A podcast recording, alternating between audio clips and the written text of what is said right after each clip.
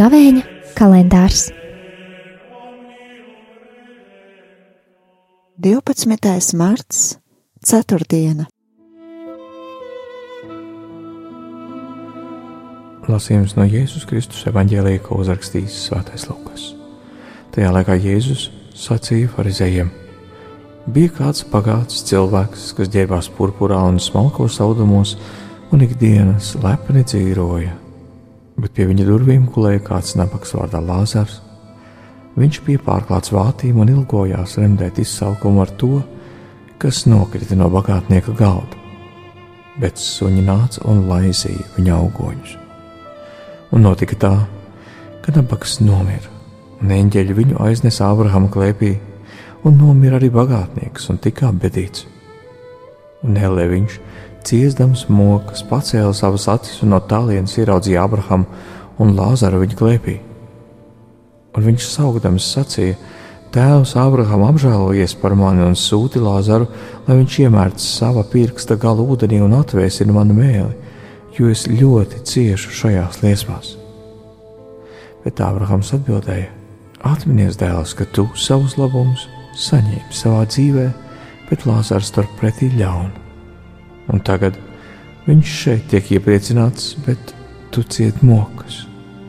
Un turklāt starp mums un jums atrodas dziļš pēcdibenis, lai tie, kas no šejienes gribētu aiziet pie jums, to nevarētu, nedz arī no turienes kāds spētu atnākt pie mums Bet bagātnieks sacīja: Tad es lūdzu tevi, Tēvs, lai tu viņu aizsūtītu uz mana tēva namu, man taču ir pieci brāļi, lai viņš tos brīdina, ka arī viņi nenonāktu šajā moku vietā.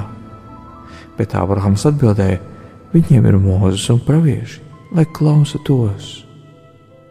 Bet bagātnieks sacīja: Nē, Tēvs, Ābraham, bet ja kāds no mirušajiem aizietu pie viņiem, tad gan viņi atgrieztos. Bet Ābrahams bagātniekam sacīja: jo viņi neklausa mūzu un praviešus. Tad viņi neticēs pat, ja kāds no mirušajiem augšā celtos. Tie ir svētā evaņģēlīja vārdi.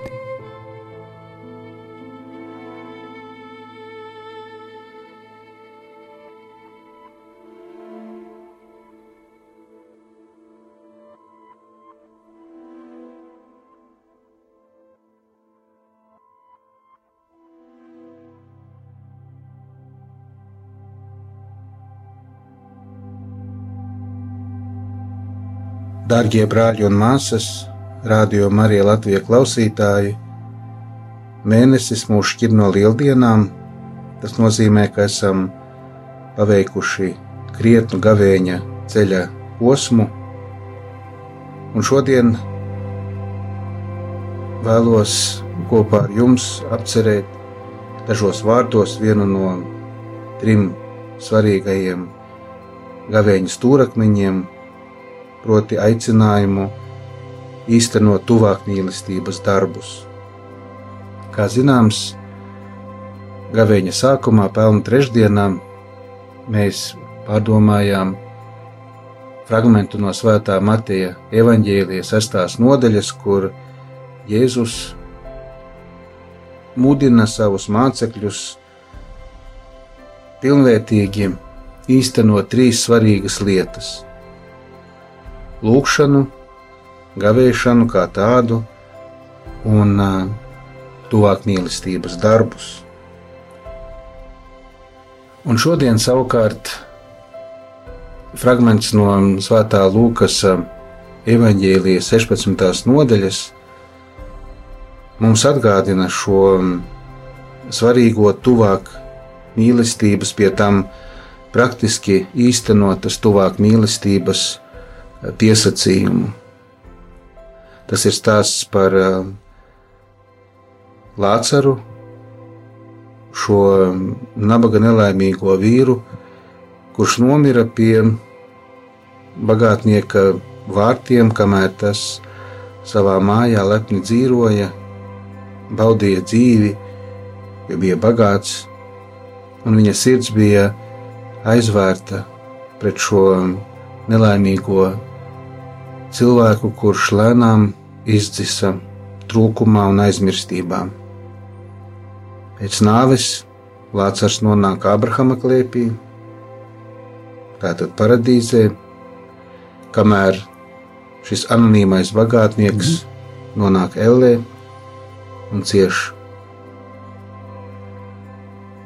Kā zināms, šis um, bagātais, bet ļaunais cilvēks pazudināja pats sevi ne jau tādēļ, ka bija bagāts, bet tādēļ, ka bija aizvērts tuvāk mīlestībai. Gavēņa laiks ir iespēja īstenot tuvāk mīlestību. Mēs esam aicināti atvērt savas acis, atvērt savas sirdis, ja nepieciešams dalīties tajā, ko Dievs ir devis mums, lai tuvāk mīlestība būtu vienmēr klātesoša mūsu sabiedrībā, jo tas ir ceļš uz pestīšanu un mūžīgo dzīvi.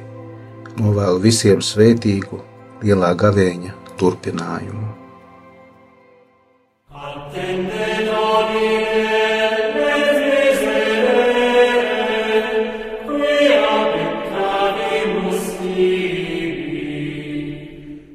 Gavēņa kalendārs